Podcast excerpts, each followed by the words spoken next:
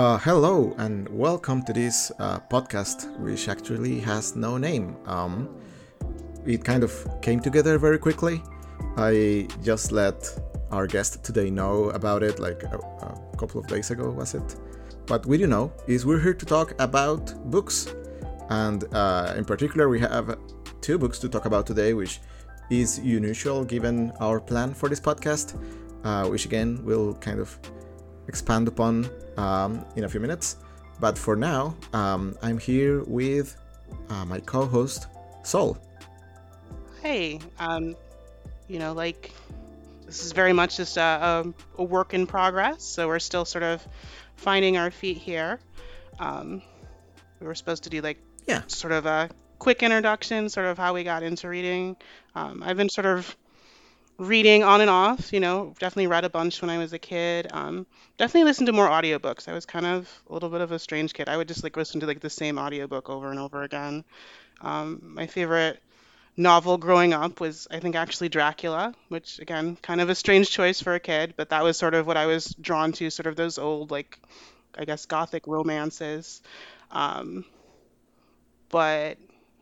of reading on and off as I got older, but I think really that sort of sparked interest in reading more was in 2020, when sort of every one of us were sort of going through change and sort of just decided, hey, there's a bunch of stuff I haven't read. And so, nothing else to do. Me and my roommate at the time, put together this massive list of classics and I started to read them one by one. And that sort of really brought me back to reading and really found a new joy of something I could do and focus on and feel like I was accomplishing in a period of time where really felt just doing the same thing every day, no change. So I think that's sort of where it began for me. Great. We also have a guest today in what will probably be our rotating guest chair. We'll figure it out again. Work in progress. This is G. Hello. Hi, G. I'm G. Yeah. You sure are. Would you like to tell us about your history with books or what you've been reading recently or anything that stands out in your list of books to read in the future? Yeah, I'm Filipino, but I grew up in the States. I've always which really inculcated in me a love of reading. We had these insane book competitions in school where you had to read as much as possible in a given period. So that it was an annual event. So I read a lot of books then. It was actually there where it was in the library where I discovered what would be my favorite book as a child, Wizard of Earthsea. Spoilers for today's episode, kind of. Yeah, there's a reason we chose you for our first guest spot. And there was this really good teacher I had in fourth grade who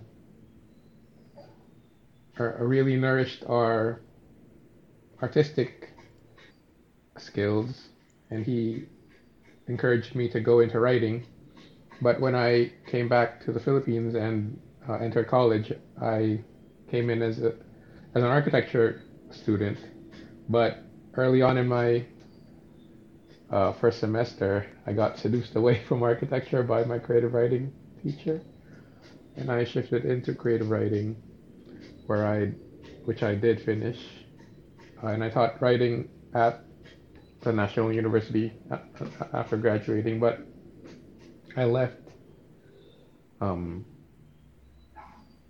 Because I'd been there for too long. I wanted to see the world.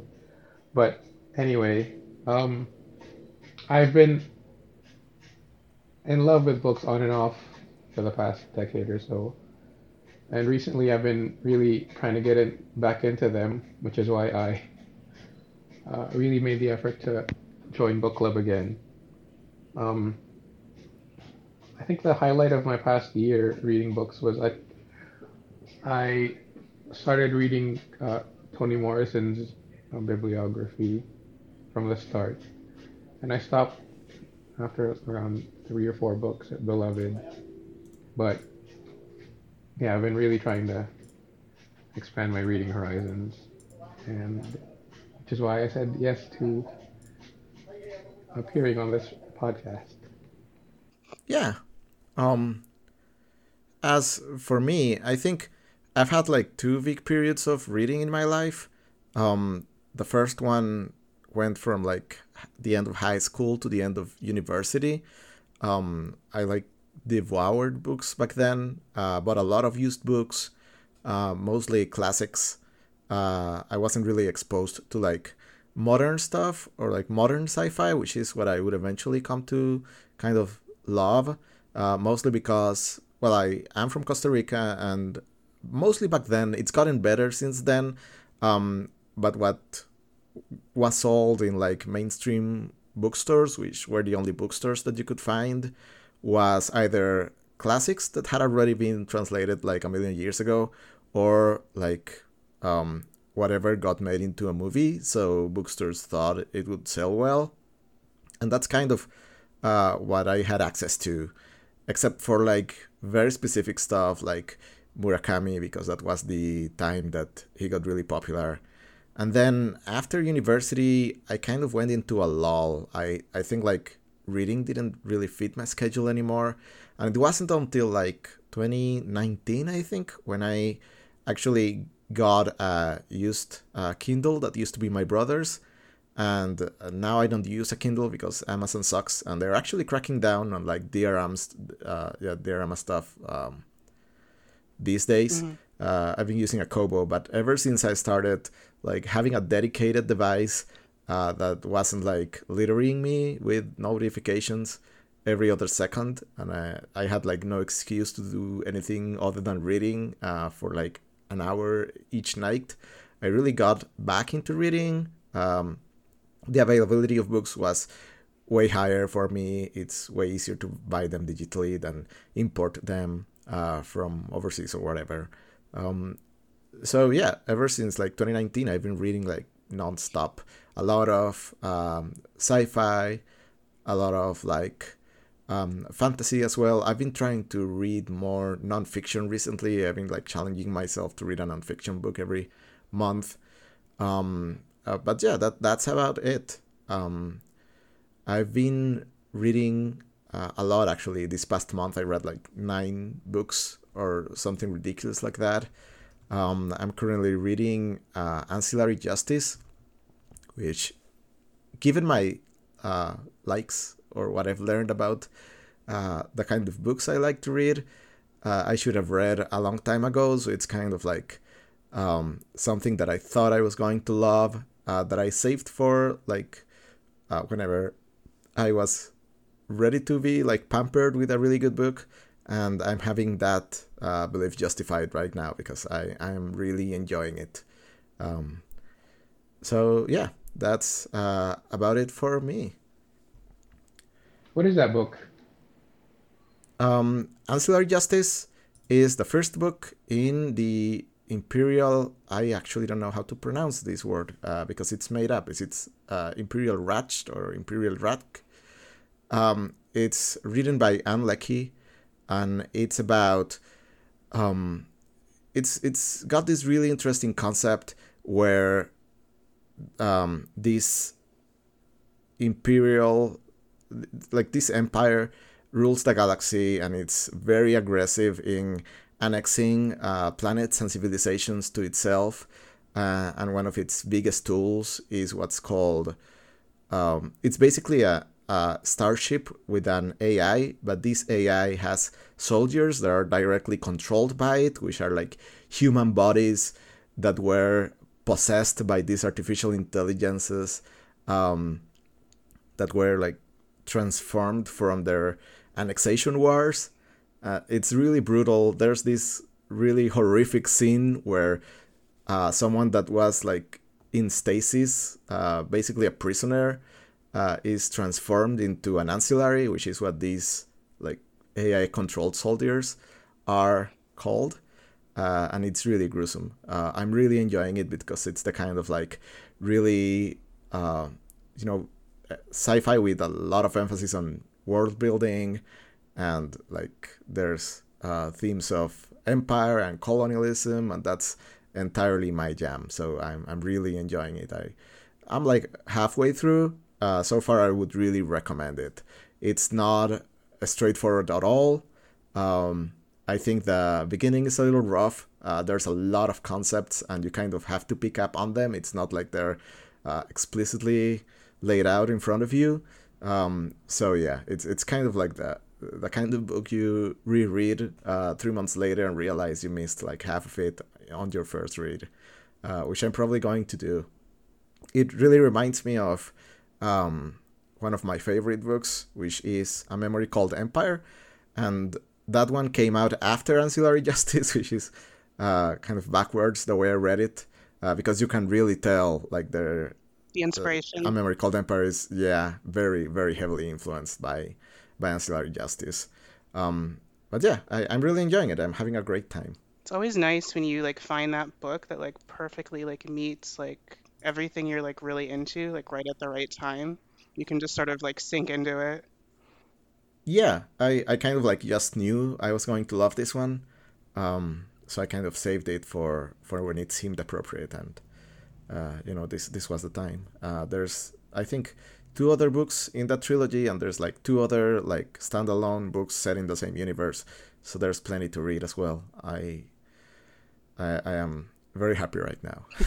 So plenty to sort of sink in and absorb like in that world. Yes. Yeah. So before we launch into today's discussion, I wanted to give some context for this podcast and the way we are going to choose our books, or rather have our books chosen for us, which is part of that kind of revival of my love for books. Ended up in me creating a book club for a Discord server that we are all in. And I think Sol was talking about wanting to make a podcast, and I had been wanting to kind of have a place to talk about them and then, share it around, because we do like the usual end of month discussions. But I think it'd be fun to like have an audio format thing and kind of augment our book club experience with that. So for now, I think we'll be taking our books from the book club we are all in, and that may change in the future, I imagine, but for now that's going to be the case. And for the past 2 months, we read A Wizard of Earthsea. This was December's book, and its sequel, which is The Tombs of Atuan. Is that the way you would pronounce that? I had the audiobook, and that's the way they were pronouncing it, so that's what I'm going with. All right. Yeah, I'm going to defer to the audiobook then. These are two books that's part of the first trilogy of the Earthsea cycle, written by Ursula Le Guin, which I think is a very well-known both science fiction and fantasy author, because of her Earthsea fantasy series, which Wizard and Tombs are a part of. And she's also very famous for her science fiction works set in the Hainish universe, which I've read a couple of those books. I also really love them. But I was introduced to Ursula with Earthsea kind of really recently.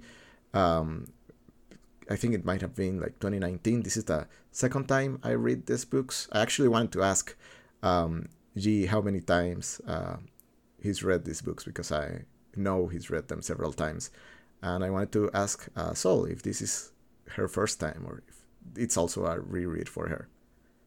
So it's my first time reading the books, so I had no idea what to expect. Like I said, there was like a bunch of lists of classics of stuff I just hadn't touched, and Earthsea was on there, and the only thing I really knew about it was like the really, I think, bad miniseries that came out like a decade or so ago. Yeah, that was the only experience I had about it and like all the controversy.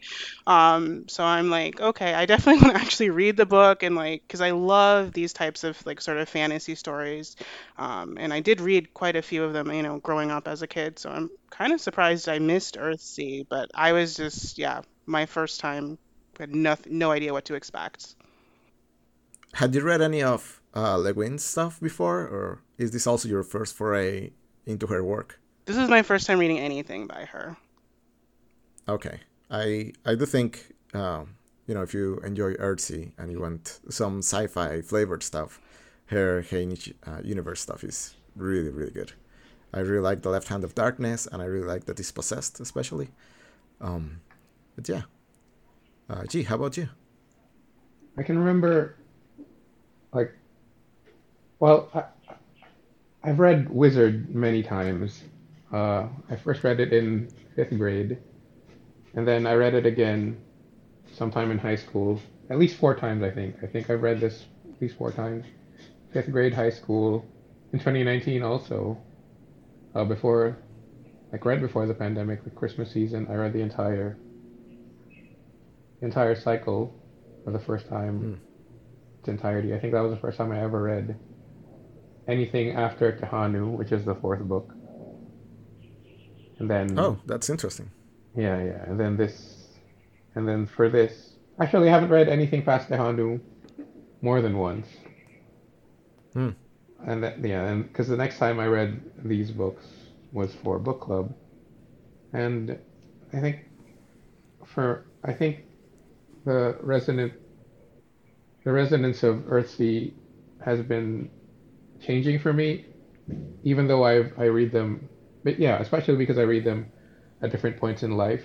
There's much more I can bring to the book, and much more that the book reflects back to me. But especially in the 2019 reading, because that was a time I was recovering from a serious illness, and Ged's folly in Wizard of Earthsea, right. Things he has unleashed, and the reckoning that he has to undertake, you know, like really, really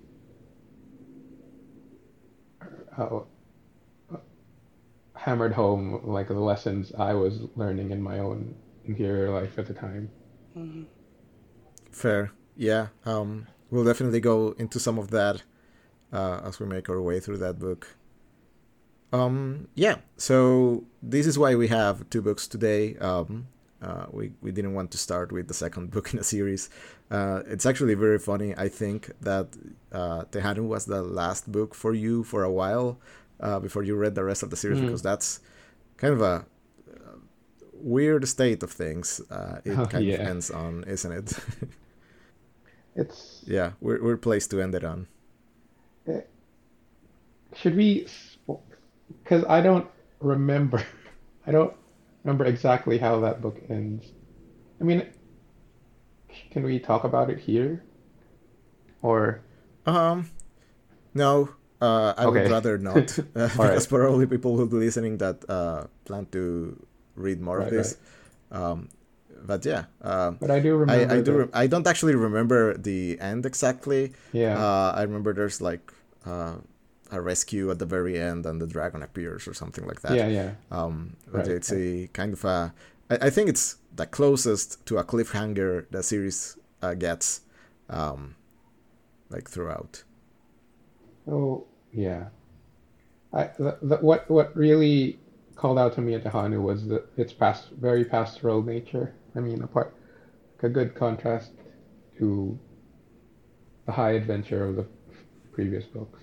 There's something. Yeah, really... the 2nd trilogy has a completely different vibe, I think. Yeah, and kind of wanders back into like the original trilogy's vibe by the end, but you can tell it's kind of doing a lot of course correction. Sort of takes its own journey. Yeah. All right, then. Let's begin with Wizard of Earthsea. Again, this is a book written by Ursula Le Guin. In, I believe, it's 1968. And it's about Ged, who's, we are told at the very beginning, is the greatest sorcerer Earthsea's ever seen. So we kind of know where things are going. He had another name in his youth, because names have a lot of significance in this setting, which we'll definitely go into. And we were basically introduced to him as a kid. I'm not actually sure if it's stated how old he is when he kind of decides he wants to pursue magic. He's kind of got the gift for it. He's introduced to magic by a local witch, which is 12. He's 12 what the setting calls. The... Sorry? Oh, no, sorry. I was mistaken. Oh, he stayed with the witch until he was 12. All right. So he's quite young during the very first couple of chapters. And this is actually something that I wanted to note as well. This is a very... I think this is a short book, but it kind of says a lot. Le Guin has a really good skill for saying a lot and being very concise at the very same time. So it's kind of surprising how much she's able to imbue the book with world building and allusions to things are in the world but maybe not approached directly, which I think is a very clever kind of way to write. So again, we're kind of introduced to him. He stays with Witch for a while. He's then kind of the apprentice of this actual wizard, which is called Ogion. But he's very reckless. He kind of wants to learn as much as possible, as quickly as possible. And Ogion's kind of the silent, patient master kind of character. I think we've come to expect in this sort of fiction. So he sends him away to a wizard school in one of the islands of Earthsea, which is an archipelago. And there he kind of finds himself in some trouble because of his recklessness. But let's focus first on this first section of the book then. What did you think of this introduction to the world and the characters, either of you? Well, I have to agree with you. I found it just every page just very dense. She definitely layers all of these references. So for me as a first time reader, it was a lot to sort of keep track of, just sort of finding this story, because I think there's just so much there. So I can definitely feel rereading the book, you probably, notice things you didn't notice before. But definitely even that just opening page, there was so much going on there in terms of setting up all the characters and just creating this, world from nothing. Yeah. There's a lot of proper nouns dropped in the, the very first chapters. We get Ray Albi. We get the Kargish, who are going to be relevant for the next book. We get a lot of names for people who live with Ged, and so on and so forth.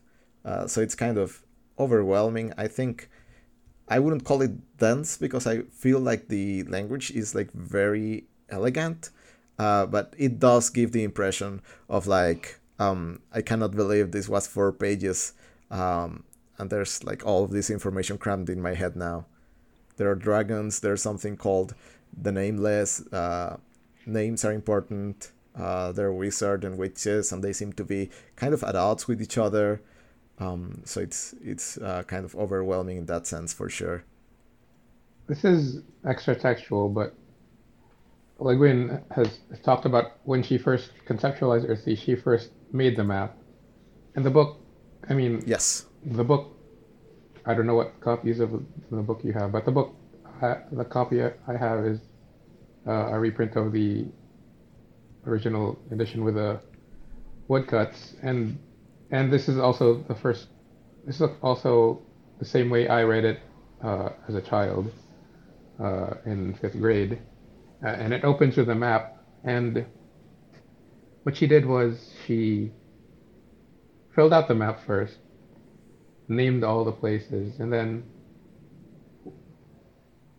as she wrote, she started to explore. Well, yeah, she wrote as she was exploring these islands in the mind, as she was populating these islands with people.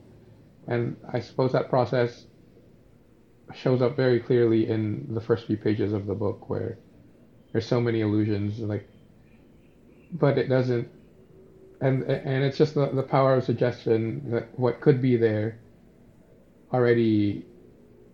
I didn't view it as like information overload, but like, oh hey, what's over that horizon, or what's over that horizon, that really creates a world that is alive, that this is an established place, an established people, an established way of life, where yes, this is a small community, but there is also the empire that is very strong at this point in time, and it also clearly shows that Ged, or the boy Dooney, as he was known then, isn't really that important from certain perspectives, as he would eventually turn out to be. Yeah, I think it's really clever, and it maybe evokes like kind of like the epic format, starting out with, hey, this kid's going to become the biggest wizard of the world's ever seen, so you're going to kind of tell his tale, and from small beginnings, which is kind of a cliche, but it's really well executed here. And the map, if you look at the map alone, you may be very intimidated by the amount of like single islands there are. That was Le Guin kind of just wrote or drew as many islands as she could cram into the paper she had, to great effect, right? Because you've got this entire world and you don't really have to like flesh it out into kind of a lore bible or anything. Yeah. You kind of just explore it as you read the book, and it kind of complements each other, this method of world building with writing and exploration, which is really interesting. And it does allow her to like just paint a little bit, like just a little corner of one of these islands, and you kind of get the impression that there's a lot there that's being left unsaid, and it kind of adds to this, again, like charm, right? And this like depth that doesn't necessarily manifest in the page, but is there because of like allusions or mentions that she just drops in the page. Yeah, I definitely got the impression she knew where she was going. I was really the one that was sort of lost with all the terminology. But I, like I said, I enjoyed the overall adventure. Yeah. But it's also important to note that Le Guin made the map and made the names, but she didn't know what was on the islands, what was there, apart from the places where she was in, like gone, and she, even Earthsea was even unknown to her at this point in time, and and subsequent books. It's only in subsequent books, subsequent explorations that she herself knows what's on. Who lives on that island, or what can be found there. So I think it's interesting that she takes us on her own journey of exploration of this world she created as readers. Yeah, absolutely. So moving on with the kind of main thread of the book, the kind of main conflict relates to the shadow, or what is called the shadow, and we are introduced to the shadow very early on in chapter 2. He kind of has this encounter with a little girl who's like, is implied that she may have been like manipulated into like trying to be a source of temptation for Ged, or like trying to get him to be more reckless. He ends up reading from this book in his master's shack, that seemingly, you know, classic, very dangerous book you shouldn't be reading, with like the dark spell, and he kind of like gets imprinted with the spell. He forms a relationship basically with this entity, or that's the kind of reading that I have. But it's very unclear whether he created the shadow, the spell created the shadow, if this has anything to do with what happens later, right? But because of his recklessness, he does get sent to this wizard school where he kind of becomes kind of a gifted student, because he's actually really good and kind of picks up on stuff really quickly.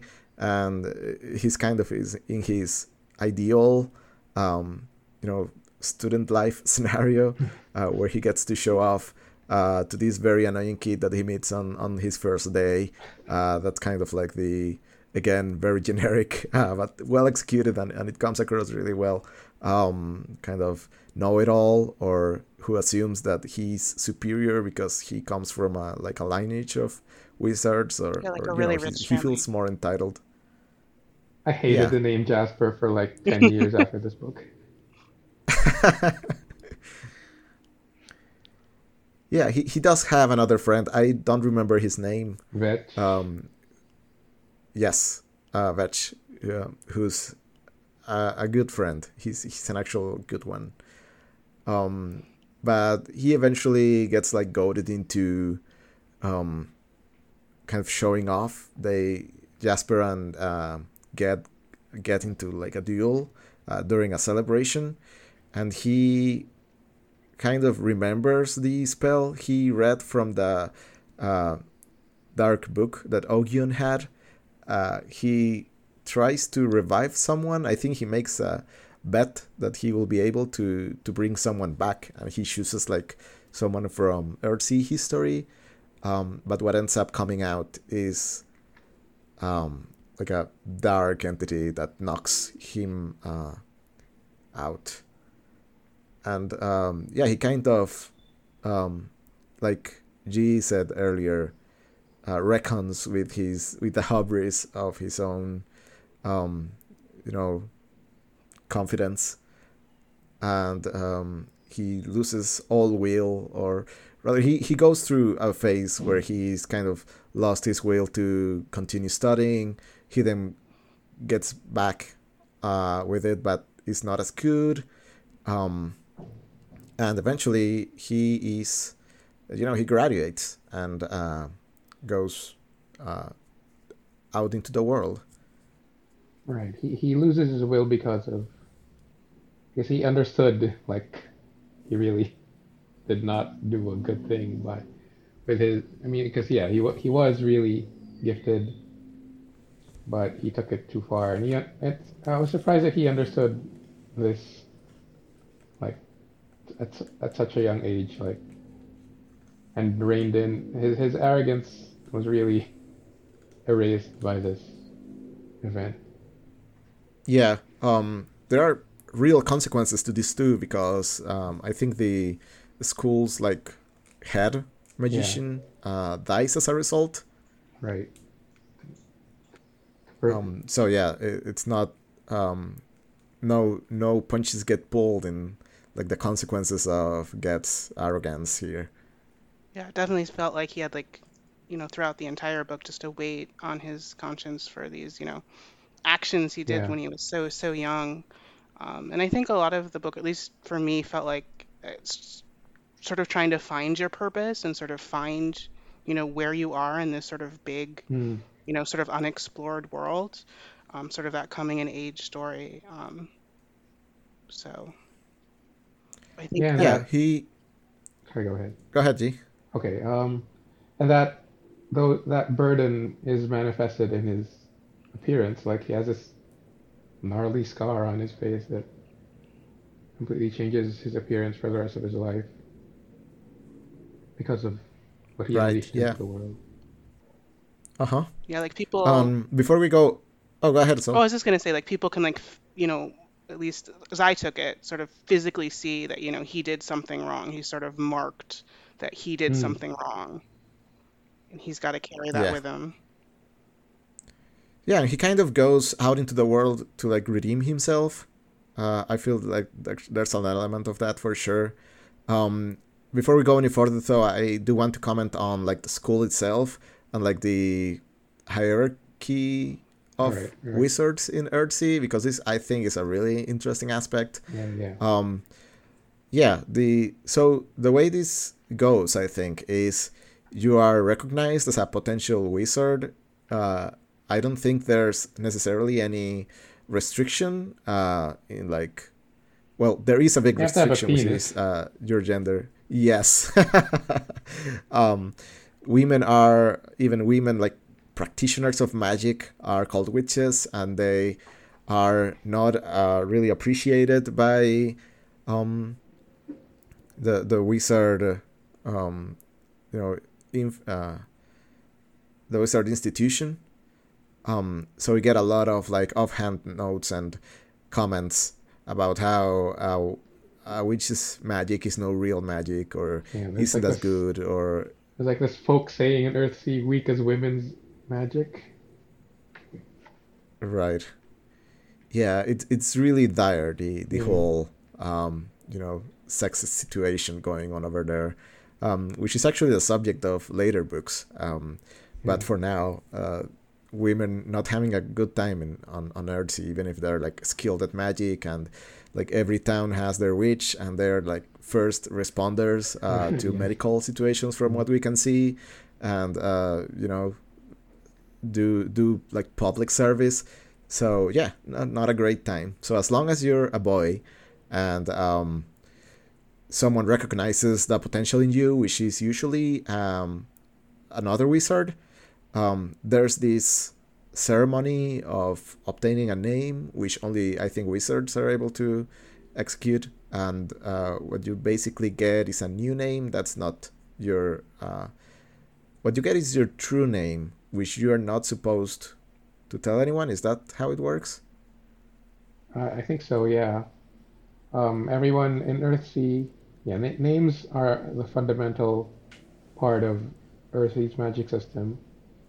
For those unfamiliar, everything in Earthsea, there's the basic language, and there's the ancient language, the true language, for all things. So everything, all nouns, everything in Earthsea has an equivalent in the ancient language, and that name is what gives wizards power, and knowledge of this name is what gives wizards power over the elements, over people, even, because people also have their use names, which, well, we haven't gotten into it here, but Ged's use name is Sparrowhawk.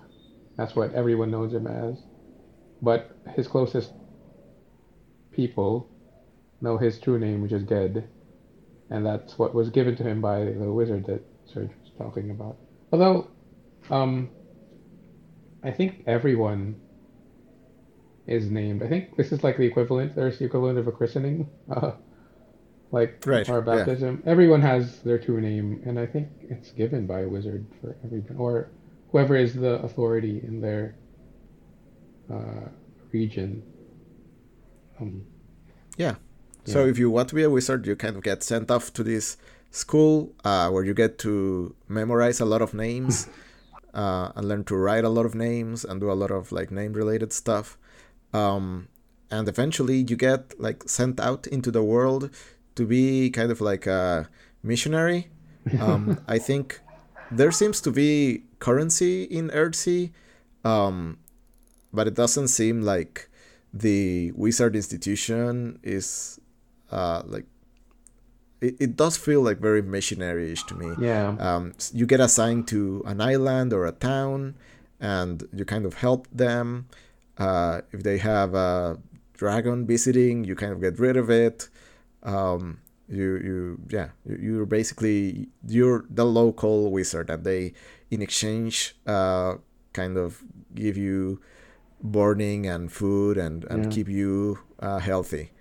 But it doesn't seem like they are in it for, like, that's not a profession you get in for the money. They're kind of like wandering. Either they remain stationary or go wandering around, solving problems. I did make the comparison with, like, the Jedi from Star Wars. Oh, are we going to get into that now?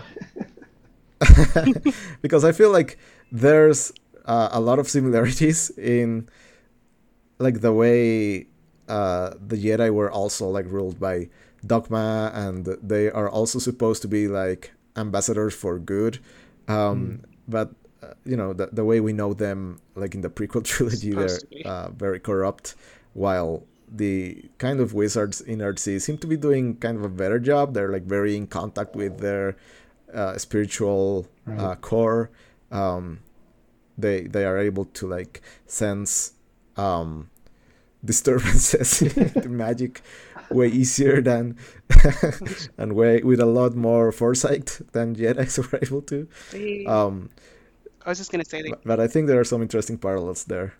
Go ahead, Sol. I was just gonna say that they seem a little bit like the wizards in this book seem a little bit more of the people. It's not as a glamorous job as maybe some of these students might be expecting, because it's sort of, it sounds very difficult. You're having to constantly move from town to town, really never having a home or a base or anything like that, just helping people. So it definitely sounds like sort of this big sacrifice going forward. We see Ged doing a lot of bartering with their magic when they have to move around. They kind of offer to direct the wind for the ships, like Wind Waker style.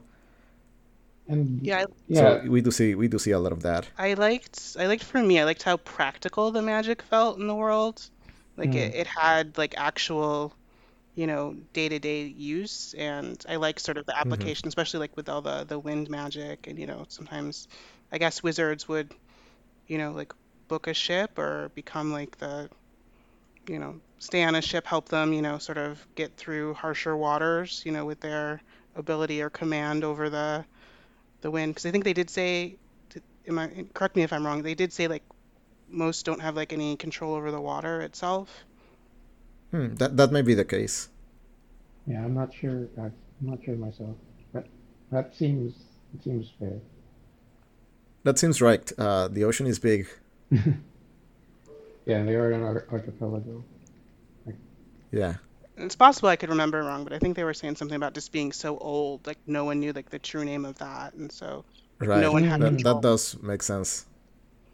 I like what you said about them being of the people, as opposed to the Jedi, which we talked about this in book club, but the Jedi are centralized, they are dispatched, but once they're dispatched by the central authority, the Jedi Council. But here, once wizards leave Roke after they receive their first assignment, they're free to go. They have much more autonomy. I mean, Ged left his first community, and they're not acting. It's not top down. They're not acting on behalf of Roke, the island where the wizards are based. They're acting on behalf of the people, the people's needs. They don't. Right. I don't think there's an important contrast. Yeah. I do think there's an important contrast in how we see Ged's town be attacked by raiders from another faraway island, and then we arrive at the island where the school sat, whose name I forget. Roke. But it's yes. But then every inhabitant in the island is doing riddles. It's real whimsical up there, while the people in the islands are suffering.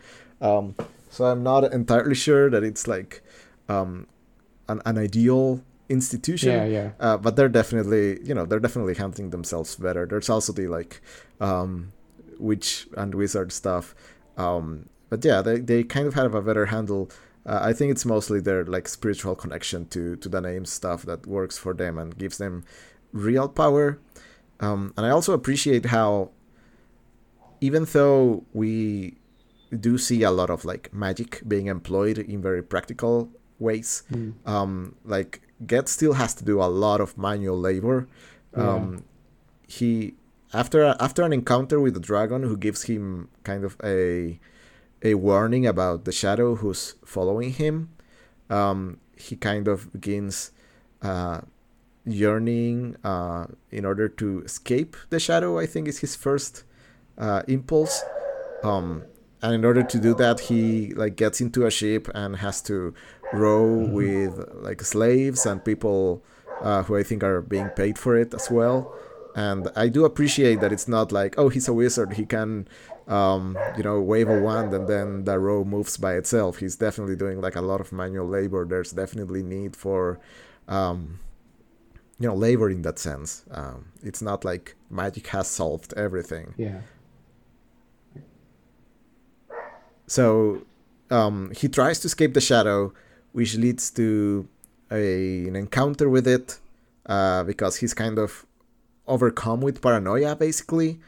And there's a real big theme of him, giving his weakness and his fear, giving power to the shadow. So he gets overwhelmed because he kind of expects the shadow to show up anywhere and like possess the people around him. He tries to run, and he gets actually guided by this guy who kind of walks him through the desert and turns out to be the shadow in disguise. So they have this confrontation, which leaves him very weak. He also loses his familiar, this kind of furry little guy. Oh, I'm so sad when that happens. Lived in his very ruthless scene here where he realizes his Otak, I think is the name, is gone and is just not mentioned again. He's just the shadow got him.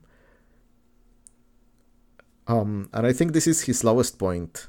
He kind of wakes up in a castle where he gets tempted once again by a dark source of power that he's afraid of, and he realizes he's like falling into his old ways again, or in at risk of like becoming more confident that he should be again, and like mishandling this orb, I think, that's being offered to him. And he decides to flee once again. Any thoughts about this sequence? Wasn't it that was like a tower or a fortress? Isn't that where he meets that girl from like the beginning of the novel, all grown up and is trying to tempt him once again? Yeah, I always picture it as a castle, but it can be a fortress, or I think there's a tower described at some point, so I've kind of imagined it as a castle in my mind. But it's this like fortified edifice right in the middle of the desert, very conveniently after he was attacked. Yeah, sort of when he's at his lowest point, just sort of being tempted once again, and it kind of almost seems like it's going to work for a little bit before he ultimately flees. Yeah. So he flees in the form of a hawk, I believe. It's a bird of some sort. Yeah. Sorry. Yeah. He was tempted because this stone is also controlling the woman and the man she is with. And this is the same woman from a girl from the beginning of the book, all grown up. But this time, and she is also a magic user. But this time, the stone, which is, I guess, a physical manifestation of the darkness that the shadow is also a part of, is controlling both the man and the woman in the fortress castle. And Ged is tempted by this darkness again. I guess because this is the stronghold. This is a stronghold of darkness, which is a theme that is continued in the next book that we'll cover later. Right. So his magic, his will, is weakened by it, and this is why. I think this is why he is tempted by these powers. But he escapes Yeah. Okay. You can go on, Church. Sorry. Yeah. So he escapes in the form of a hawk, which we are told is a very dangerous kind of spell because you might not be able to turn back. You may be overtaken by like the animal's instincts, and it's kind of a last resource for him. He flies back to his old master's shack, Ogion, who takes him in and kind of nurses him back to health. And I think this is the biggest argument this book makes for one of, I think, Earthsea's biggest themes, which is like relying on each other to overcome difficulties. Like by this point, Ged has convinced himself that he's on his own, trying on a journey to redeem himself, and like he shouldn't make anyone else suffer because of his hubris, and he, you know, there's no need to rely on anyone because he should be able to do it on his own. But this is where we see like him being nursed back to health by Ogion, who kind of talks some sense back into him. He kind of starts realizing that the same way the shadow has power over him, he has power over the shadow, and maybe he has been fleeing from the shadow because he's allowed it to pursue him. So this is where the book kind of takes a turn, and he kind of decides to hunt the shadow and force a confrontation. And by this point, he starts realizing that the roles have shifted, and it's not like they're running into each other, but he's running after the shadow, and the shadow is doing its best to like escape because he knows he's kind of onto it. I think this was a good part of the book, because what was driving Ged before was not knowing anything about the shadow. Like, because he didn't know anything about the shadow, he was giving it more power than it had. Yeah. Or we forgot to mention that the shadow is able to learn Ged's name, and this is how it defeats him the first time. And I think that's like very obviously Ged,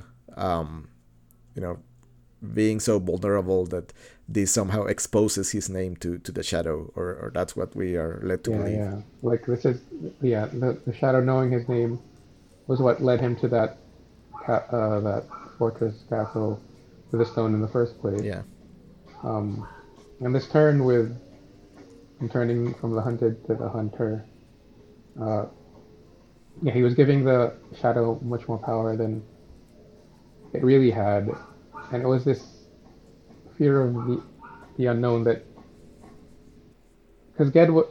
made Ged kind of panic through Earthsea. Like he was just being wayward. In his travels, not really any direction. Like just trying to evade the shadow any way it could, and that evasion is what gave it its power. Because I don't know, all it wants. What does the shadow want? The shadow wants him. Yeah, I think there's a lot of like. Ambiguity over how sentient the shadow is or how purposeful it acts. Like at times it feels very kind of animal-like or beast-like in that it's just reacting to its environment. At other times it's very purposeful. This is probably the height of its power when again Ged is feeling very vulnerable and paranoid, and he imagines the shadow taking over the people around him, kind of as if it was able to strategize. Yeah. So it kind of reacts to Ged's expectations of it. Yeah, I felt like sometimes at times it seemed almost like he was giving it more life than it actually had, just because it was playing into his fears, or at least that's how I read it. Yeah. Yeah, I think that's like very powerfully the read we are intended to like take away. He's kind of letting himself be taken advantage of and giving the shadow more power in turn. There's like a very strong like relationship or like magical link between the two. So I do think this makes sense. So Ged takes on the job of hunting down the shadow. He kind of starts being able to sense where the shadow is. So he starts following it. There's a bit where he reunites with Vetch. And this is also, again, kind of a repeat of the theme about relying on people, because Vetch insists that he go with Ged to hunt the shadow. So they travel around for a while. Basically, Vetch starts doubting Ged's ability of tracking the shadow, but they eventually make it to kind of like this very foggy land, into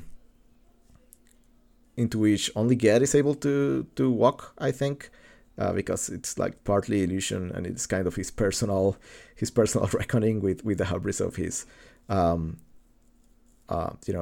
extra confidence, and he confronts the shadow. He is able to name the shadow, which is also called Ged. So make your conclusions from that, and he's able to return, revitalized by, knowing more about himself, having been able to confront a literal and figurative shadow in himself, and is kind of ready to take on the world and become the wizard that he's, as we know from the very beginning of the book, meant to be, of great significance to Earthsea. Yeah, I really... trying to think of how to sort of sum them up, but I liked how the sort of the final, I guess, battle, really just became more about them being able to like coexist almost. He was able to sort of maybe find that missing part of him that he's always been, looking for and, on throughout his adventure. So I liked how all that wrapped up, how that really, from the beginning of the novel to the end, sort of found a way to connect all of those pieces, with him, I think finally healing, finally overcoming, this, thing he did very early in life, that wasn't, too late for him to make right. But in doing that, he had to acknowledge, all the wrong he did and recognize, that wasn't the end and he could still, have a life and have a journey beyond that. I think before he was so focused on like running or just even just surviving, and not really taking the time to like heal or even make amends for some of the actions or consequences of his actions earlier on in life. Yeah, I think we were partly left with the question of how much of the shadow came from Ged and how much it came from like the spell that he recited while reading the Dark Tome that Ogion had. There's definitely like a beginning there, but ultimately it ends up being more about him confronting himself and his vulnerability and allowing himself to like accept the entirety of himself rather than this big confrontation with like a dark spirit he unleashed or anything like that. Can you imagine if this was like a battle? Right? Yeah, there's very little. I think this is very funny. I wanted to mention this later when we discuss the second book, but magic is rarely offensive in Earthsea. Like, we know that he's very powerful. We know that there are dangerous spells, but they are very rarely manifested in the form of like what we would recognize as a weapon, right? As weaponized skills, which is really interesting. Yeah, and talking about like linking up with how the book begins, with how Ged reckons with this shadow from his past. Like after the map, the book starts with epigraph, I think is what it's called. There's a poem at the beginning of the book that really lays out like how this world is laid out. Like,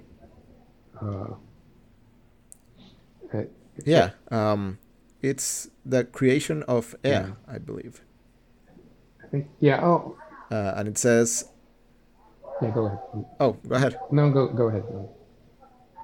All right, so it says, only in silence the word, only in dark the light, only in dying life, break the hawk's flight on the empty sky. Which, yeah, I think it lays out like the themes of duality and coming to terms with the dark parts of yourself.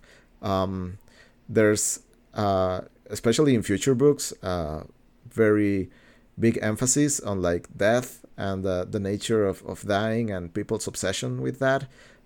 There's a little section that we skipped on in the book where Gets like woken up in the middle of the night because a fisherman's daughter is sick, and this is a fisherman that was friends with Ged from the village that he was first at after leaving the wizard school, and he's unable to save the daughter.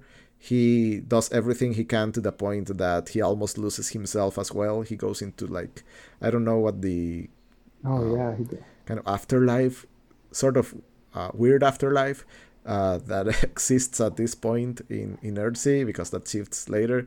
And he kind of tries to retrieve her, but he can't. And then the fisherman resents him because he was able to like best a dragon, but he was not able to bring his daughter back.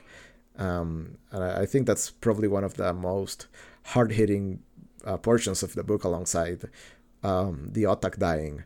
So there's like a little bit of death, of reflections on death in the book, for sure.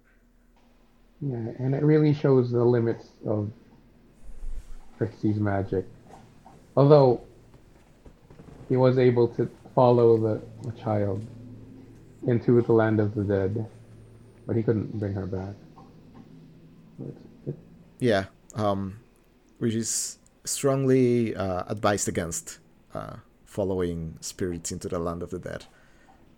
As we later learn, he kind of gets a lot of he's vulnerable after that, and he has spent time recovering.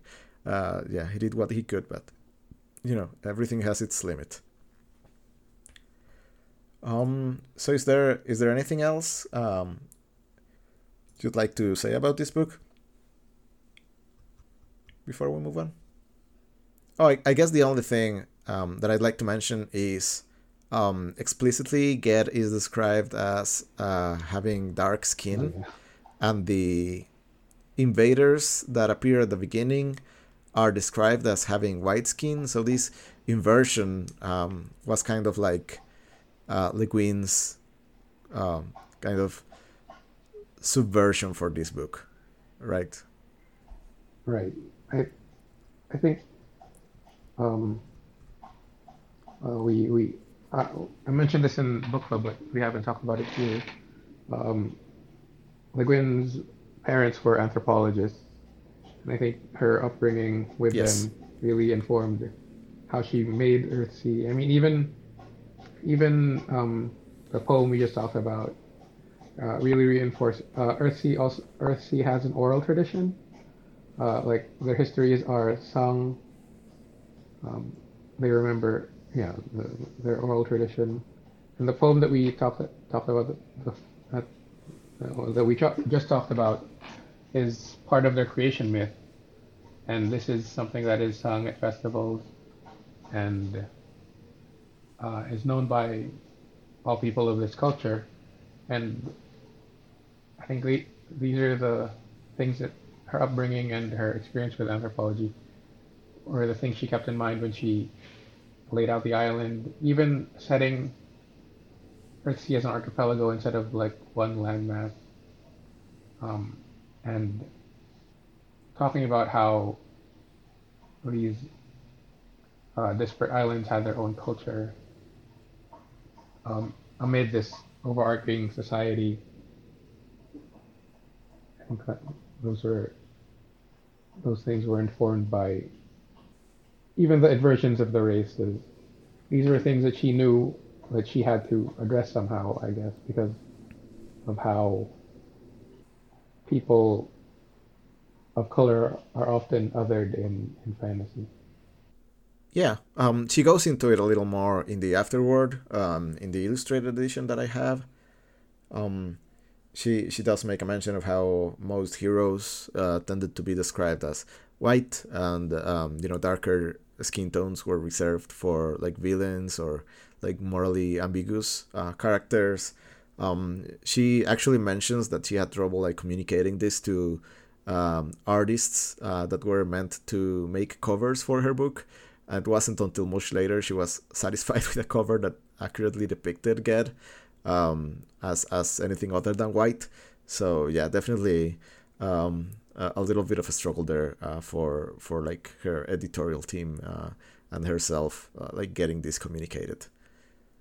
But yeah, if we are done with A Wizard of Earthsea, we can move on to The Tombs of Atuan, which is the second book in the series.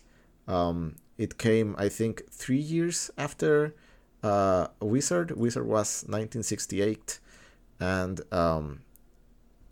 let's see, The Tombs of Atuan was 1970, so 2 years later. It's funny because there are a lot of like allusions or like potential, what would be identified today as potential sequel hooks for future books in A Wizard of Earthsea.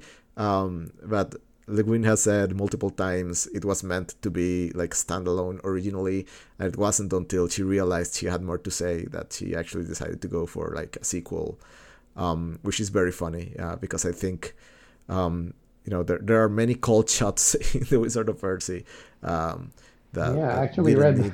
We skipped over that part in talking about the book, but I thought that island with the exiled prince and princess were what I thought that was. I read that like as a straight up sequel hook because it felt so. Yeah. It feels a little out of place. Even the conceit of like Ged island hopping, islands having completely different cultures being cut off from one another. Even in that context, that part in the first book felt out of place, especially because it explicitly talked about.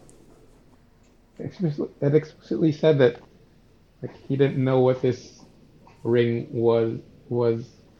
He didn't know the importance of this ring until later, something like that. Yeah, and actually the Tombs of Atuan get like directly mentioned in that passage. Right.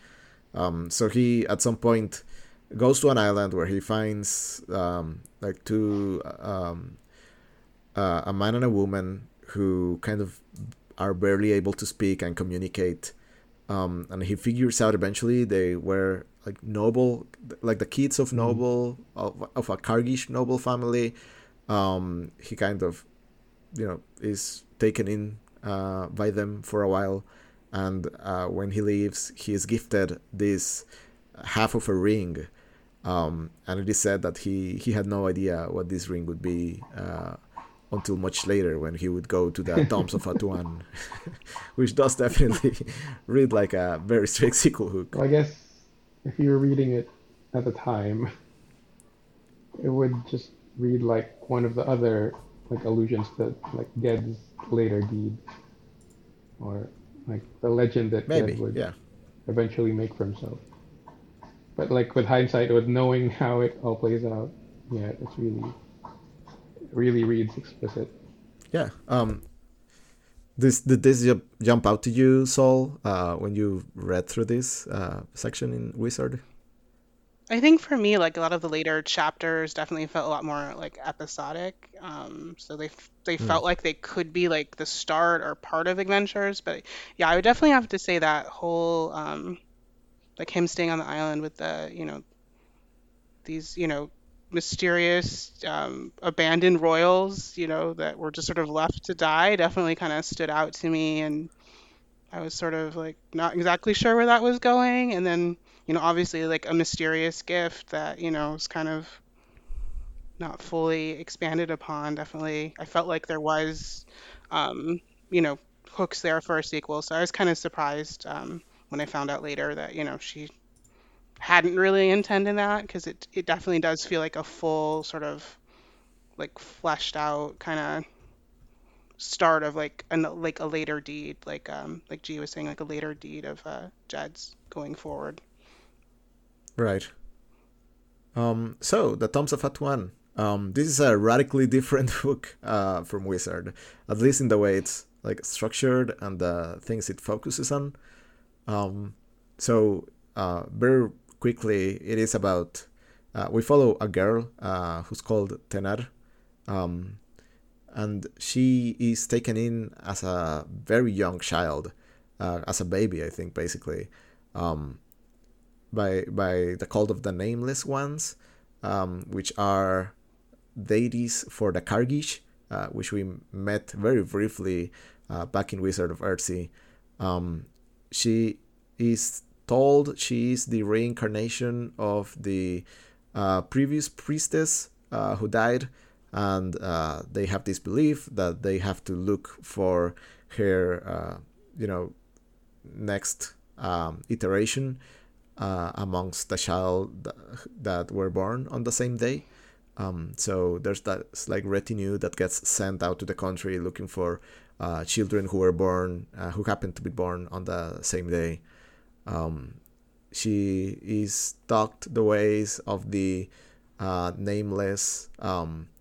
There's this labyrinth, underground labyrinth, that she is told this is where the nameless live and from which they exert their powers. They have a lot of hate for wizards and the rest of the kind of mainstream archipelago culture. I think these are very isolated people, definitely antagonistic to the other places we met in Wizard of Earthsea. And eventually Ged comes because he's looking to infiltrate the labyrinth, looking for the other half of the ring he got back in Wizard of Earthsea, because he's figured out it's this legendary ring that's tied to a royal prophecy about how when they are reunited, true king will emerge, and he's trying to fulfill this prophecy, so peace can reign over Earthsea again. So they meet. She kind of is forced to confront her beliefs with the existence of Ged. He helps her come out of her unwillingness to look past what's been taught to her and the trauma of being separated from her family, and they escape together ultimately. Again, this is a very short book. I feel like it can be summarized really quickly, but it says so much. I really like the language again, very detailed, a lot of depth and a lot of world building that gets hinted at but not entirely detailed. There's this whole conflict between the nameless and another deity who's the Kargish current king favors. So there's a lot of friction between Tenar, or Arha she's called when she's the priestess, because the priestess always has the same name, and the priestess of this other god who, is looked more favorably now because the current king kind of exerts his power through that other deity. But it doesn't really get detailed. We don't really get a lot of exposition about what the actual, royal intrigue and state of things are. But it does add a lot of flavor, and there's enough in there to really chew into the relationship between Arha and this other priestess whose name I also forget. Casal. I think we can. Yes. There was some exposition when Ged and Tenar were talking. I think the Nameless were the original gods of the Kargish people, and this religion that Tenar is part of is the original religion for these deities. But then, in the past, the priests of this order separated and styled themselves kings. And then, as the centuries went on, these priests, this lineage of priest kings, began to style themselves deities themselves, that's why the current head of the rival religion is the God King,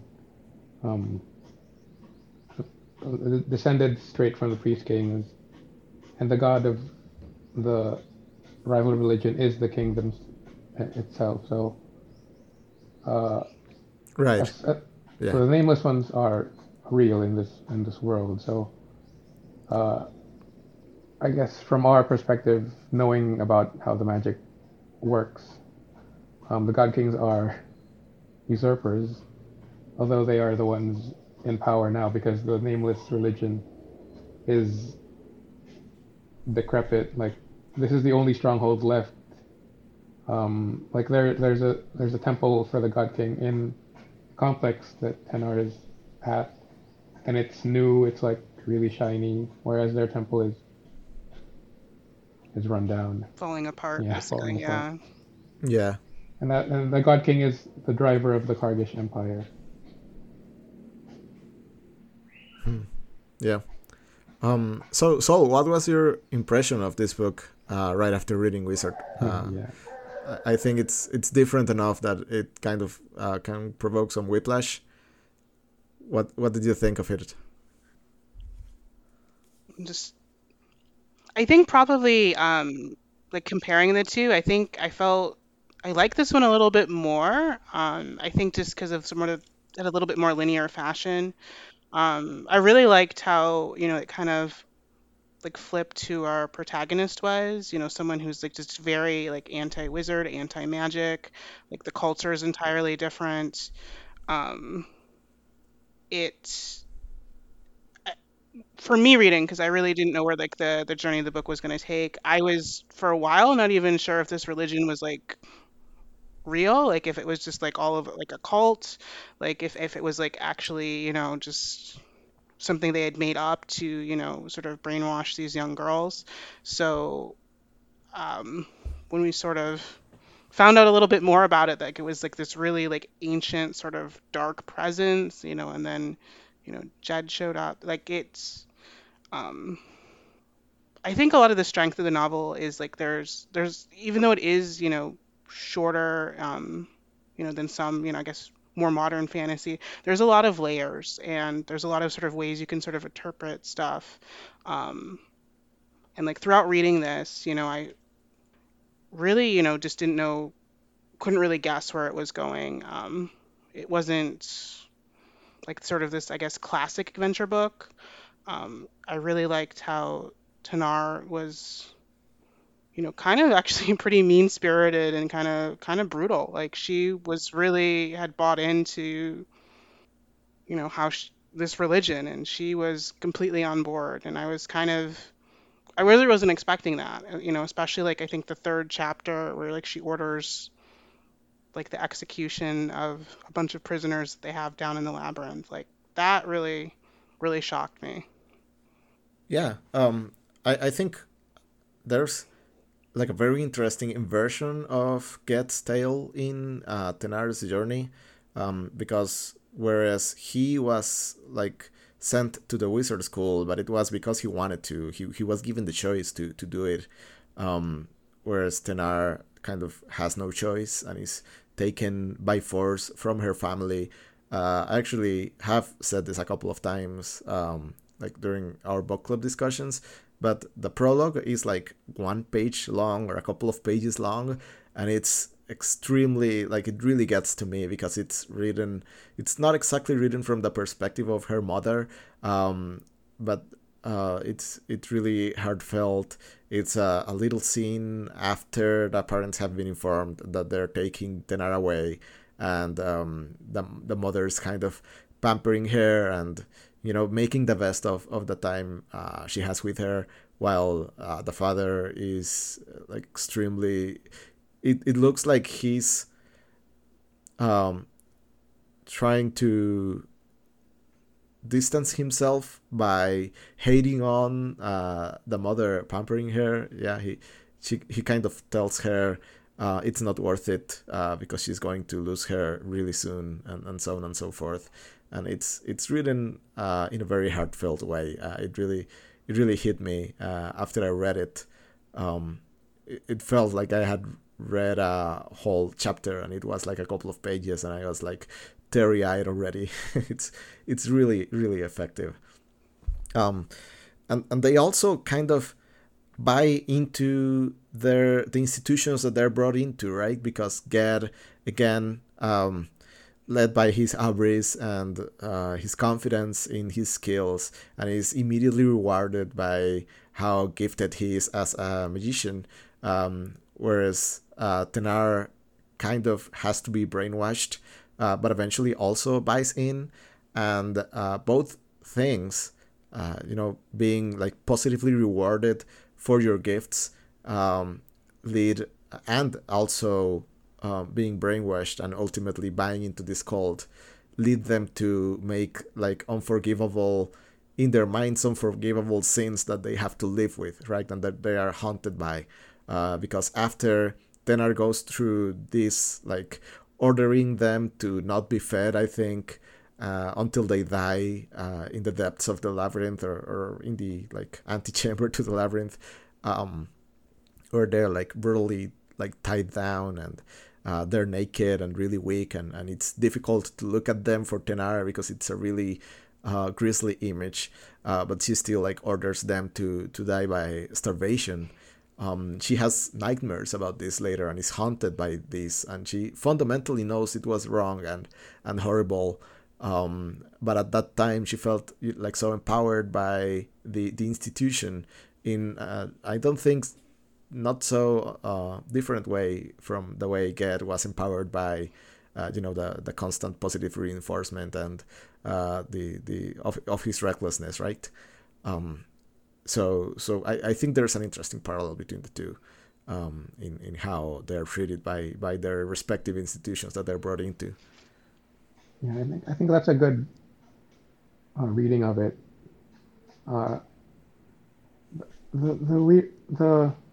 And Tenar carries this burden of killing those three people for the entire book. Like, she doesn't, like, when the book ends,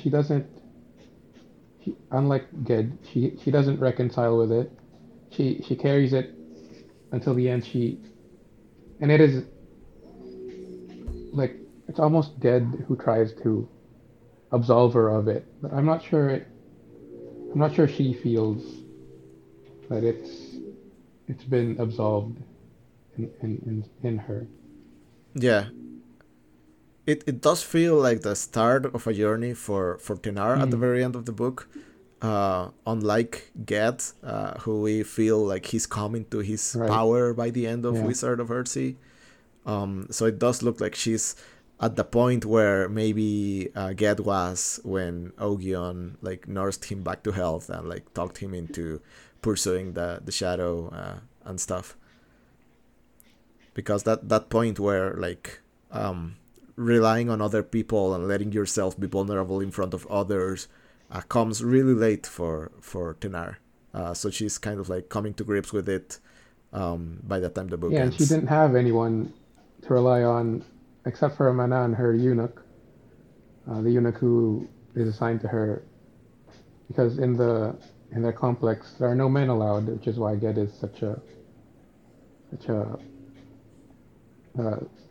a culture shock to her.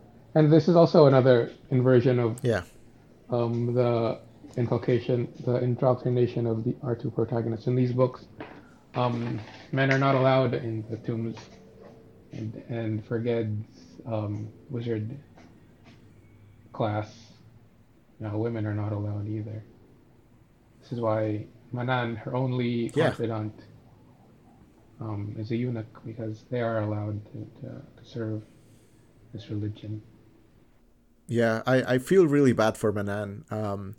He kind of really cares for Tenar, but he's like not equipped to really help her. He's like Solace, and that's it. He just feels bad about her for most of the book.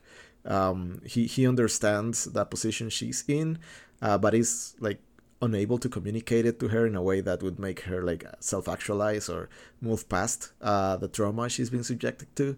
So it's real tough, and he's eventually like pushed into the darkness by Ged as he and Tenar make their way out of the labyrinth. It's a very sudden and kind of sad way to end it for him. Yeah, it's not even like a it's not a dramatic death. It just happens, and I think Manan's inability to help her in that way is a function of him being a part of that order. Like, he is part of that institution that controls Tenar. Like, he is fundamentally incapable of giving her that support. This is why Ged, as an outsider, is the only one who to shake her out of it. Because when you were talking about the prologue, like, another layer to this order, like, is how cruel it is, because they don't take the babies who are... I'm not sure if we mentioned it in the summary, but Tenar is believed to be the reincarnation of their high priestess, who is the conduit between the Nameless Ones, their deities, and their order. And they take the baby, they identify the baby early on, and but instead of taking the baby, instead of raising the baby, which is the hardest part of child rearing, they leave it to the parents, who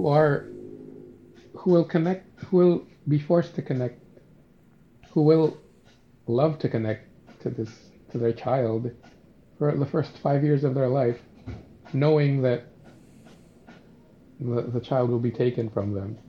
And the prologue is doing so much work, and and I echo your view that it's so effective, of not only the love of the parents and the grief of the parents, but the cruelty of the institution.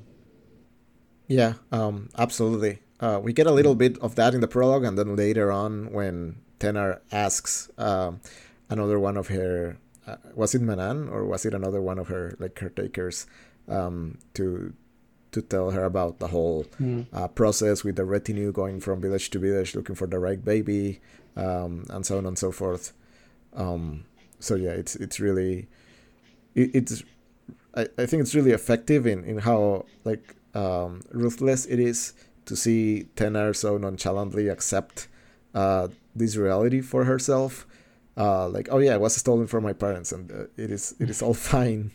Right, especially after I have very subtle memories of being with my mom, because for those first 5 years or however many years of child rearing that they had to get me,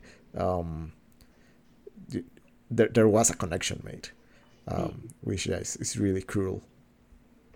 Another thing Sol mentioned that I think is another really big thing for me in this book is the ambiguity throughout the entire, 90% of the book, of whether this is if the Nameless Ones actually exist, if they have any power, or if this is just a constructed religion, just made to take advantage of people and, perpetuate these injustices. And I think it's really, really good how Le Guin walks right up to the edge of... no, this is all made up. Everything can be explained rationally, right? This is all a product of the brainwashing and kind of confirmation bias that Tenar is subjected to, because she's surrounded by this institution from all sides. And then after seeing Ged infiltrate the labyrinth and being so extremely weak, which I think is also intended to be a disappointment for readers, because after Wizard of Earthsea, you assume that this is Ged's time to shine. He's coming to his own. He's in full control of his power. He's got it all back. It's time to see him kick ass. and the next time we see him, he's infiltrating the labyrinth, getting immediately captured by a child, and then spends 90% of his appearances being underfed and lost. And then at the very end, we learn that no, he looks this way because he's been spending all this energy on like the actual dark gods who reside in this place, and he's like basically single-handedly holding the roof up over their heads. It's really good. I really like how. You know, as a first-time reader, I was completely ready to believe this was all made up, and then gets like, no, this is super real. I'm having a really hard time in here. It's really good. I enjoy it a lot. What was your experience with this, Sol, as a first-time reader? I think it was sort of similar to what you were saying, just, you know, when Ged does show up, you know, you sort of expect sort of this typical hero to kind of like save the day. And, you know, he really doesn't do that. And they're sort of playing a little bit for a while, I guess, sort of in the middle part of the novel, sort of this cat and mouse game where she's trying to like, you know, trap him and sort of get information out of him and like learn more about the labyrinth. Which I really enjoyed. I thought that was one of the sort of the highlights of the novel. But, you know, as they're sort of developing like this connection, you know, you really sort of start to see like the layers of like this duality of like power. And I think as a character, like, like at the beginning, you know, she's very, you know, bought in. And then as she sort of becomes more herself, more this, you know, person she really doesn't even know, she in some ways loses a little bit of agency, but I do think that was sort of by design, because she really doesn't know like who she is. She's even, you know, questioning like, who am I? You know, if I'm not this priestess, like I'm basically nothing. I'm an empty vessel if I don't have that identity. So, you know, I really liked how this book, even though it's, you know, stylistically different, still continued sort of that journey of self-discovery and finding your purpose that the first book really tackled.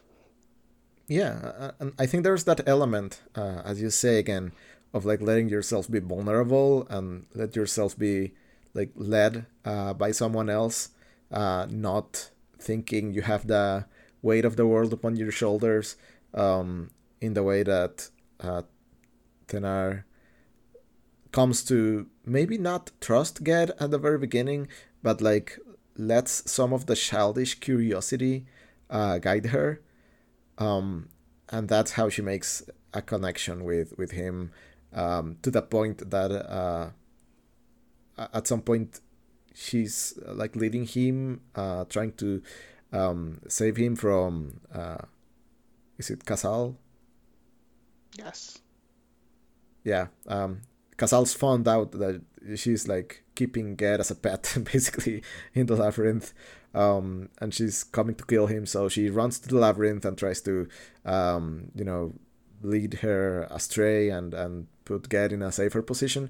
And at that point, you know, by being willing to risk herself like this, she like unconsciously exposes her name to him. And, you know, I get chills reading, because she's being called Arha by everyone, and she calls herself Arha, which is the name of the priestess in this religion throughout the entire book, and gets is able to, like, deduce her name, or in one of the, like, best displays of magic in the book, where he's able to, like, call her Tenar. Shadow drop the name. And, yeah. I did like a you know, like a fist bump in the air with it, because you know there's something going on, right? That, you know, that connection being developed, and she's starting to trust him, and there's that theme of like relying on others again, and I think it's said very explicitly. I've read before like criticisms of this book where people read the book as like having Ged rescue Tenar, which I think couldn't be further from the truth, because they rescue each other, and it says as much in like the bit where they like put their halves of the ring together, mm-hmm. And she's finally like willing to be entirely led by Ged, but it can only happen if she trusts him and she's able to provide him with the resources that he needs. And I think that really reinforces the themes of this first trilogy about, trusting one another, about not trying to solve everything by yourself. And this is something that Ged understands because he's been through this, but that doesn't allow him to just, bypass the necessity of others, right? He's the one who's there for, trying to facilitate that understanding for Tenar. And I had a quick question. I don't know if we sort of skipped over it, but she's known as the Eaten One. Is that correct? Yes. They're saying that, do they? And I guess I sort of took this as literal, throughout the book. But is her name literally eaten from the world? No one knows it. Yeah. Is that what we're supposed to? It is. Yes. To interpret her. Being her name, her fundamental, her true name, is taken from the world. That was I think that's one of their rituals at when she is younger, when she is granted the name Arha. Her true name is taken from her by the Nameless Ones. She is the Eden One, and she is. As you said, she is a vessel. Even her purpose as a priestess is still that of a vessel for the Nameless One. So what you were saying earlier about her having less agency after they escape by design is also echoing what she was in her life as a priestess, a vessel for others. Yeah, I feel it's through this period of exploration and childish curiosity, which leads her to not killing Ged or getting rid of him immediately, but being willing to understand more of him, even if it's indirectly and not directly asking him at first. That allows her to regain her name, through that relationship. Some things we didn't mention. She also has a second friend who's what do they call her? Is it another priestess? Is it a what's her Ro? She's a minor priestess. I took it to be that she wasn't part of the same. I guess same. No, she was basically a servant, right? Yeah, it's more of a servant type of role. Because she got, I remember at the beginning she got punished, whereas they couldn't punish, Tenar. So definitely seemed she was more of a minor role, and if. Didn't completely buy in, because I remember there was a little weirdness between the two, because she her friend was pretty much a non-believer, only there because I believe they said her family had too many children, so that's sort of how she ended up there. She was just sort of sold to the temple, so she had sort of a more radical view or an outside view, versus, this very strict religion that Tenar had grown up with, accepting as being the only truth.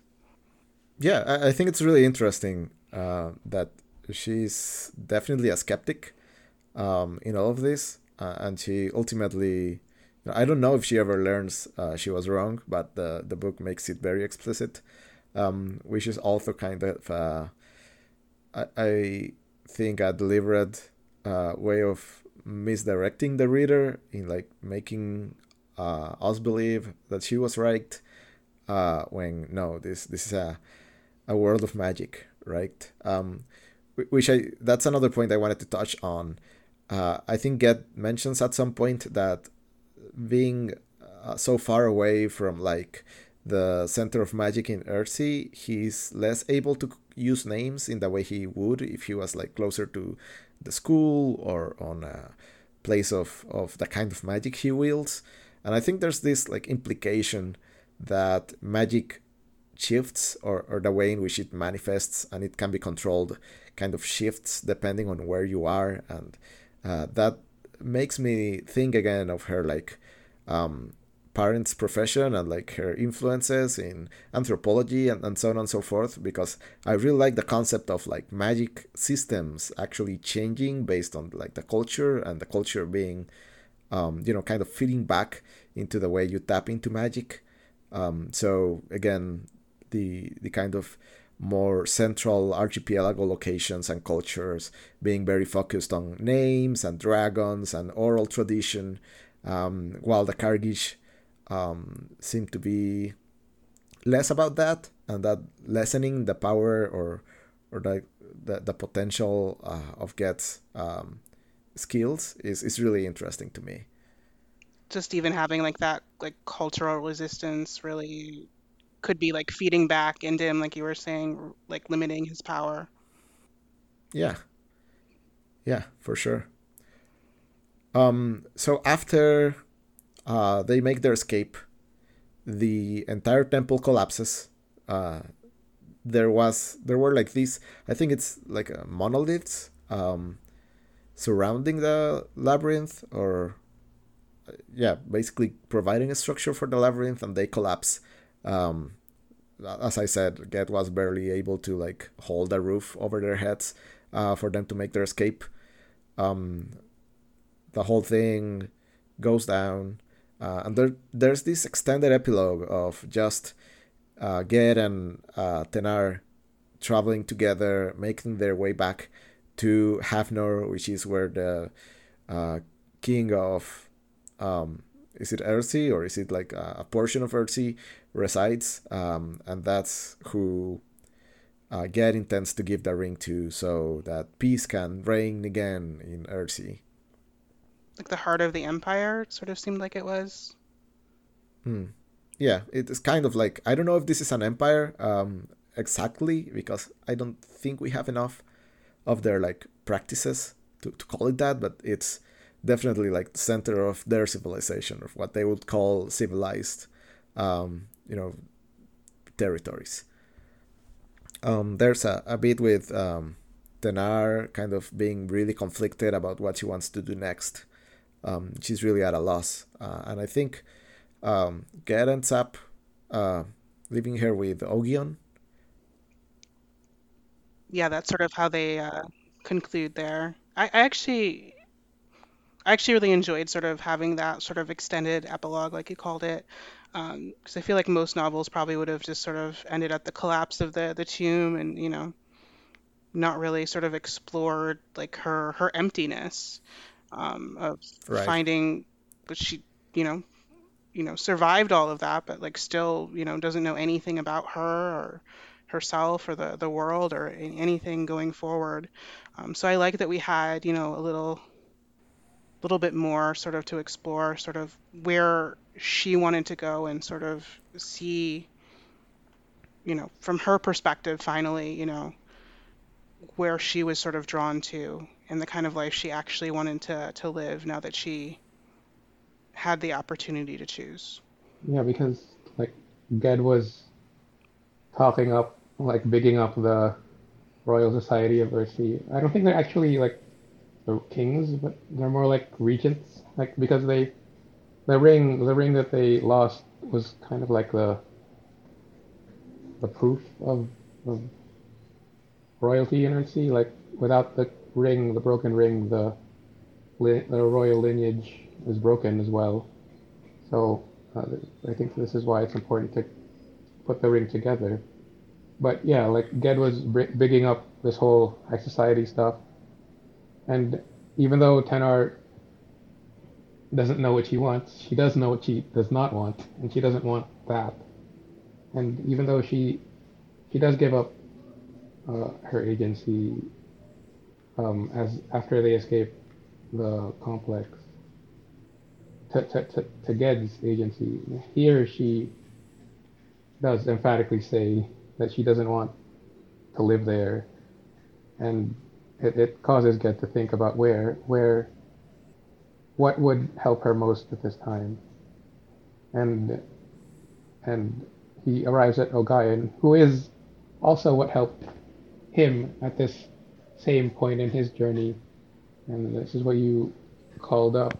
This is what you brought up earlier, Serge. Like, Tenar hasn't fully recovered from her burdens. And just like Ged and Earthsea when he recovered at Ogion, this is what Ged is recommending for her now. Yeah, I really appreciate how respectful Ged is of Tenar's, like, internal turmoil and what she's going through. At some point, she says she wishes she could stay, like, in the mountains of the Kargish. And Ged says, okay, let's just stay here for as long as you want. If you want to live out the rest of your life here with me, we'll do that. And then she kind of goes, no, that's kind of like just wishful thinking. We have to go ahead. So he lets her like work through it, and he's not like trying to force anything upon her necessarily. So I think that goes a long way towards, you know, she's being vulnerable, she's being led by him, but it's not like he's trying to force his, you know, solutions and way of thinking upon her. He's kind of letting her get to her own conclusions. Yeah, I was gonna say, like, speaking of sequel hooks, but we're not gonna spoil future books. Yeah. We'll hear more of Tenar yet if you're planning to continue the saga, which I highly recommend. I really like the third book, and the whole second trilogy is a really interesting like. Course correction. I don't know if course correction is the right term, but kind of rethinking of Earthsea's kind of world and status quo in a really interesting way. Revisiting, maybe. Yeah. Yeah. Since it's a literal revisiting for the author as well, since she wrote the fourth book like 10 years after or 12 years after the first trilogy. So it's definitely. You know, her kind of coming to grips with stuff she's learned and things she would like to like confront from the original trilogy, which I think is really interesting. There's like a metatextual aspect there. It's not just her changing, but the world changing and how Earthsea is viewed by the people who've read it. It's all so the metatextual. I mean, this is also. It's a revisiting, it's a reckoning of what came before as well.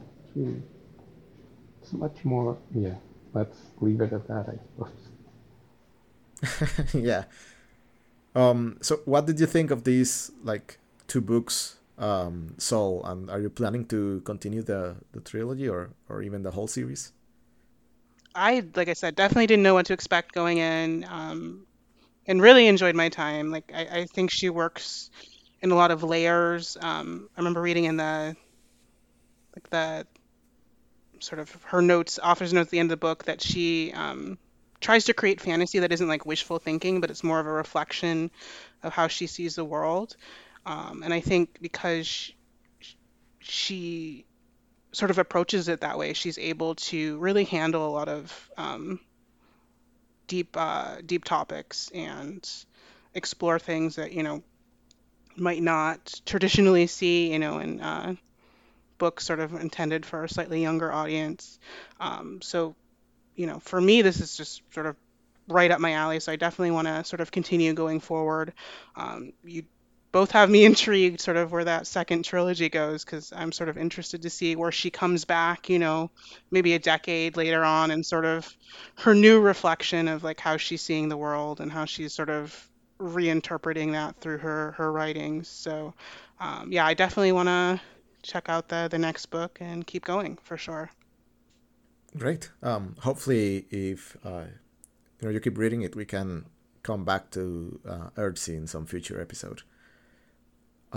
So I don't know if there's anything else you'd like to mention from the books. I think something that what you were saying about how Ged figuring, like Ged showing his power not just by holding off the Nameless Ones, by arriving at Tenar's name really shows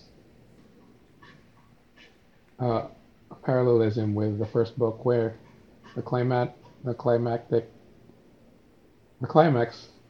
was him figuring out the Shadow's name, and it is in this power of naming where Ged's power really lies, and where the magic of Earthsea really lies as well, like the fundamental nature of things, fundamental nature of people. And I think it's this introspection that gives Earthsea its biggest strength, like its ability to look inside. And this is also something that is carried on by the second trilogy in particular. Like, it's an investigation of not just the surface adventure, but the world around it, the people inside it, the people writing it, the people reading it. And yeah, I think that's what makes Earthsea so endlessly revisitable. Yeah, that's true. I feel like I certainly was able to appreciate all of this on a second reading for me, which I hope won't be the last. I really do appreciate these books. They're kind of a breeze to read for me now. They're really short, really, like, they say a lot. I hope to come back to these frequently, and I'll definitely, now that I got the chance to revisit these two, I'll definitely be going back to the rest of the series. So with that, we've been talking for like 2 hours. This was a really good discussion. I really enjoyed this. Thank you for joining me. Thank you for joining us, G. Thank you for having me. Thank you for inviting me. Yeah, of course. Yeah, anytime.